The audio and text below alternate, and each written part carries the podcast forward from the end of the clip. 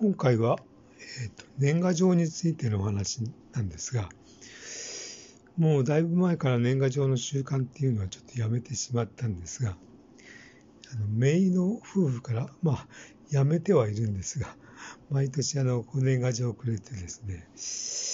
まあ、昨日ポストを開けたら届いていたんですけど、えーと、写真が、えーと、3枚ちょっと貼ってあって、なんか、えー、楽しそうな、あのー、家庭の雰囲気がにじめ出てるような、えーと、年賀状で、まあ、えーと、見たらほのぼのとなんかあったかいような気持ちになってとてもなんか良かったんですが、えー、まあその年賀状に限らずですね、まあえー、会社からあの送ってくる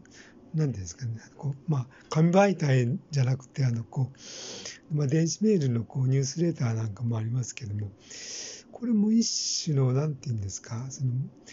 まあ、ラブレターじゃないんですが、まあ、そのこう読んでて楽しくなるとか、まあ、本当にこうためになるとかですね、まあ、一つのこうあの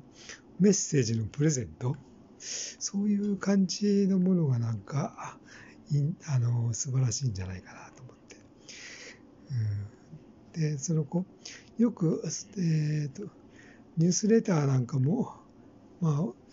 え、ちょっとあの電子メールのやつで、まあ、購読してるんですが、まあ、すぐ、なんていうんですか、あのアンスクライブというか、購読をこうあのやめてしまいたくなるようなニュースレターとか、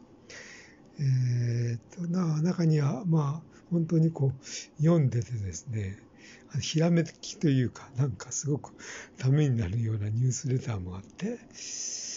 まあ、そういうのを考えるとあ、まあ、しっかりしたニュースレターっていうのはあの発行しないと意味がないような、えー、感じがしたエピソードでした。